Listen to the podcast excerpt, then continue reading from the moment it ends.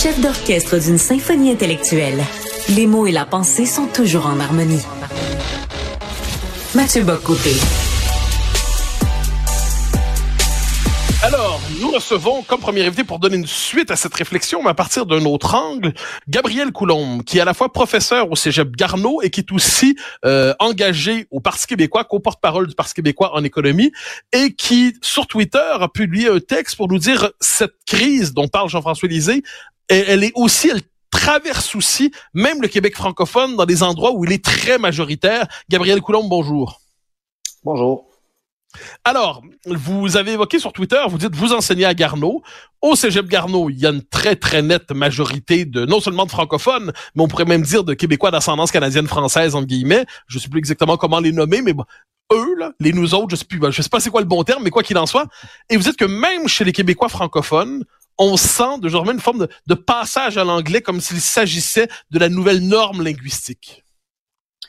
Effectivement, on a eu beaucoup de témoignages là, dans les derniers mois, les dernières années, là, sur tout ce qui se passait dans évidemment dans la métropole, dans la région métropolitaine de Montréal, où euh, les, les, conversations dans les corridors là, sont de plus en plus dominées par l'anglais. Euh, donc, pour être honnête, je dirais pas qu'on en est là, là euh, dans la ville de Québec, une ville euh, où 95% environ là, des habitants sont de langue maternelle francophone, mais on sent déjà cette, cette dynamique en faveur de l'anglicisation. Puis, je prends vraiment la peine de le préciser euh, il y a une différence fondamentale entre le fait de bien parler anglais et l'anglicisation. Donc, euh, l'anglicisation qui, qui, veut, pas dire simplement de bien parler anglais, mais qui réfère vraiment euh, au processus par lequel la culture, la socialisation d'un individu ou d'une population deviennent anglaise. puis même si c'est, c'en est assez début dans, dans la capitale du Québec, on sent très très clairement que c'est cette dynamique-là qui est en train progressivement de s'installer, je dirais lentement mais sûrement. Alors, mon paternel, qui est en 1942, me racontait que avant la Révolution tranquille, avant, le, en plus encore la loi 101, avant la poussée indépendantiste, eh bien, au Parc La Fontaine à Montréal, des Québécois francophones, qu'on se comprenne bien, je sais pas, Paul Paquette, puis euh, Mathieu Touga, donc tu sais, a des, des Tremblay, des Simard, des Ouellettes, se parlaient entre eux en anglais parce que il y avait une forme de prestige symbolique accordé à l'anglais. On avait cru qu'avec la Révolution tranquille, on avait remonté ça, surmonté ça. Finalement, on retombe dans ce vieux travers de Québec colonisé. Effectivement, ben, c'est un peu cette, cette dynamique-là -là, qu'on constate. Donc, euh, souvent, ben, essentiellement, là, dans, donc des gens, euh, on va dire, là, que, qui sont nés au Québec, euh, vraisemblablement, et que leurs parents également là, sont nés au Québec, qui, qui passent à l'anglais, justement, une espèce de forme de, de prestige associée à ça, ou une forme de, de considérer le, le, le, français ou la culture québécoise comme étant une espèce là, de, de sous-culture, comme le, M. Lisée le relatait là, très, très bien dans son texte en fin de semaine, qui, à mon sens, est un des textes là, qui va avoir été un des plus marquants là, de la carrière de M. Lisée. Je peut-être très très fort en disant ça, mais euh, on sent vraiment qu'il a réveillé quelque chose là euh, de très important là qui va euh, qui va bien au-delà de tout ce qu'on avait considéré dans la mesure où c'est la c'est vraiment la vitesse à laquelle tout ça se propage qui, qui, qui qui est impressionnant. Alors, je, il y a un côté, je vous fais une forme de synthèse historique et vous me dites si vous le voyez comme ça. Avec la Révolution tranquille, les Québécois se sont délivrés, ou à tout le moins ont renoncé au catholicisme pour se définir, parce que ça leur pesait, ils n'en voulaient plus de cette part de leur identité.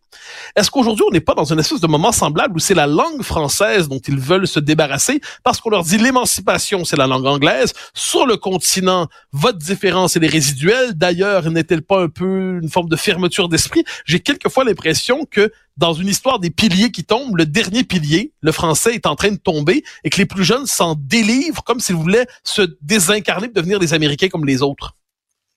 Euh, oui, j'ai une lecture semblable. Je dirais que c'est vraiment, on est dans le contexte où euh, c'est drôle de parler comme ça, mais j'ai l'impression que le, le, le, destin des Québécois est, est, extrêmement binaire en ce sens que euh, soit nous serons un pays, un Québec indépendant euh, de culture, de langue, de langue maternelle, de langue principale francophone, ou soit nous deviendrons euh, des Canadiens à part entière. Donc, à mon sens, c'est une canadianisation là qui est en train de s'installer très rapidement au Québec là, au courant des dernières décennies, ce, ce, qu'on est en train de constater. Puis, pour revenir là, sur le sur le fait que oui, souvent on va euh, percevoir le fait de parler français comme une espèce de, comme une espèce de repli pour sur soi, mais euh, je me permettrai ici là, de citer le, Pierre Bourgault, donc euh, qui je trouve résume très très bien la situation dans cette citation en mentionnant que quand nous défendons le français chez nous, ce sont toutes les langues du monde que nous défendons contre l'hégémonie d'une seule.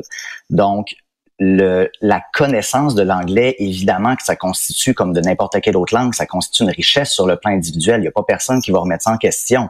Euh, mais la, la force d'attraction euh, carrément impériale et hégémonique qu'exerce l'anglais euh, aujourd'hui euh, dans toutes les sphères de la société, ben c'est ça qui pèse de plus en plus lourd. Puis depuis le moment où M. Bourgois a prononcé ces mots, tout ce qui tout ce qui a changé, c'est que simplement c'est simplement que la, la, la, situation euh, favorable à l'anglais euh, a été a été a été décuplé en ce sens que beaucoup plus beaucoup plus de poids qu'il y en avait euh, par le par, le passé. Donc c'est pour ça qu'en mon sens de le fait de valoriser puis de protéger le français au Québec, ben ça contribue à, renforcer la diversité linguistique et culturelle à l'échelle internationale. Puis ça, je pense que pas personne peut, qui peut qui peut s'opposer à ça. Là.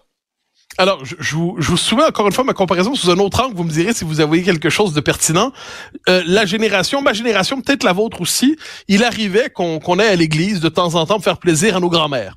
Euh, je dis pas que c'est arrivé pour tout le monde, mais c'est un phénomène qui était fréquent. C'est-à-dire, ouais, tout le moins, c'est peut-être les gens un peu plus vieux que moi, on, il ça faisait de temps en temps partie du rituel. J'ai l'impression qu'on risque de parler français avec notre grand-mère. J'ai l'impression qu'on on arrive dans un monde où la langue de l'interaction sociale va être l'anglais, euh, parce qu'on veut nous aussi faire partie du camp des winners. Hein, le, côté euh, le Québec c'est un dôme, puis on va enfin se projeter dans le monde.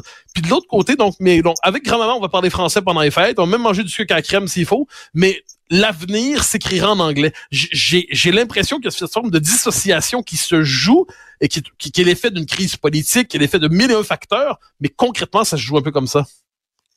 Ouais, on pourrait résumer, on pourrait résumer ça en disant euh, think big, euh, mais euh, effectivement c'est c'est vraiment ça qu'on dont il s'agit. Puis euh, on parle pas simplement là de puis tout, tout, le monde tout le monde le fait de toutes les générations jusqu'à un certain point de, de, de, de, mettre quelques mots anglais, des expressions anglaises là ici et là dans des phrases là, mais de carrément de, donc de faire le le changement pour une discussion qui se poursuit en anglais. Euh, et c'est ça, cette dynamique-là qui, qui est vraiment, véritablement euh, en train de changer. Puis c'est pour ça que je repense à cette, cette fameuse pub du, du faucon pèlerin de la CAQ qui, euh, à mon sens, bien qu'elle fut, qu'elle fut très cocasse, et on en a beaucoup parlé, ne vise pas, ne vise pas du tout l'essentiel. Donc c'est pas les tournures de phrases comme ça qui vont, qui vont faire la différence, mais c'est vraiment des changements beaucoup plus fondamentaux qui sont, qui sont, qui sont essentiels d'implanter on pense à la loi 96 qui peut-être peut aller jusqu'à un certain point dans la bonne direction, mais euh, une loi qui est remplie de demi-mesures électoralistes comme ça, qui selon l'avis de tous les gens qui se sont penchés sur la question, euh, affirme que ça ne suffira pas à renverser le déclin du français euh, au Québec. Donc, des, mesures beaucoup plus structurelles et structurantes que ça prend. Et à mon sens, tout ça doit terminer, doit culminer naturellement vers, vers l'indépendance du Québec, qui est absolument la seule façon là, de, de préserver le français là, euh, de façon pérenne là, en Amérique du Nord. Il nous reste un peu moins de deux minutes. Une question toute simple. Il vous arrive de parler à ces étudiants qui euh, qui fonctionnent à Ouellet et Touga, qui décident de se parler en, en, entre en anglais. Vous leur demandez pourquoi ils font ça et, euh, et si oui, qu'est-ce qu'ils vous répondent? Oui, ben faut quand même reconnaître que c'est pas, euh, sans dire que c'est un phénomène qui est marginal, c'est un phénomène qui est relativement minoritaire. Donc, il y a plusieurs personnes là à qui à qui on va parler qui vont qui n'auront pas constaté ça euh, encore. Donc, il suffit de prendre la peine de se promener pendant disons quelques minutes, quelques heures dans les cégeps. Euh, puis ça, j'enseigne au cégep Garneau, mais ce n'est pas du tout qu'un phénomène qui a qui est même à cégep à Québec pardon, qui est qui est propre au cégep Garneau. Des témoignages des autres collègues dans des autres cégep de la région, évidemment que c'est la même dynamique euh, qu'on va vivre. Donc, euh, euh, c'est beaucoup plus, je dirais, présentement le moment de, de, de curiosité de se demander mais qu'est-ce qui est en train de qu'est-ce qui est en train de se passer là? Pourquoi il y a ces euh, changements euh, là qui se font aussi rapidement? Puis justement c'est l'ampleur à laquelle tout ça va se faire. Moi j'ai fréquenté le cégep Sainte-Foy il y a une vingtaine d'années. Puis euh, je veux on discutait on, on, circulait évidemment souvent dans les couloirs et ce n'était jamais jamais arrivé d'entendre ben, oui des gens parlent anglais de langue maternelle anglaise ou euh, dans le cadre de cours évidemment mais de, de, parler comme ça volontairement c'est ça que ce, ce phénomène là qui est nouveau puis surtout qui prend de par son, son accélération. Gabriel Coulomb, vous êtes professeur d'économie au Cégep Garneau et vous êtes aussi co-porte-parole du Parti québécois en économie. C'est un plaisir de vous avoir. Merci. Merci beaucoup, au plaisir.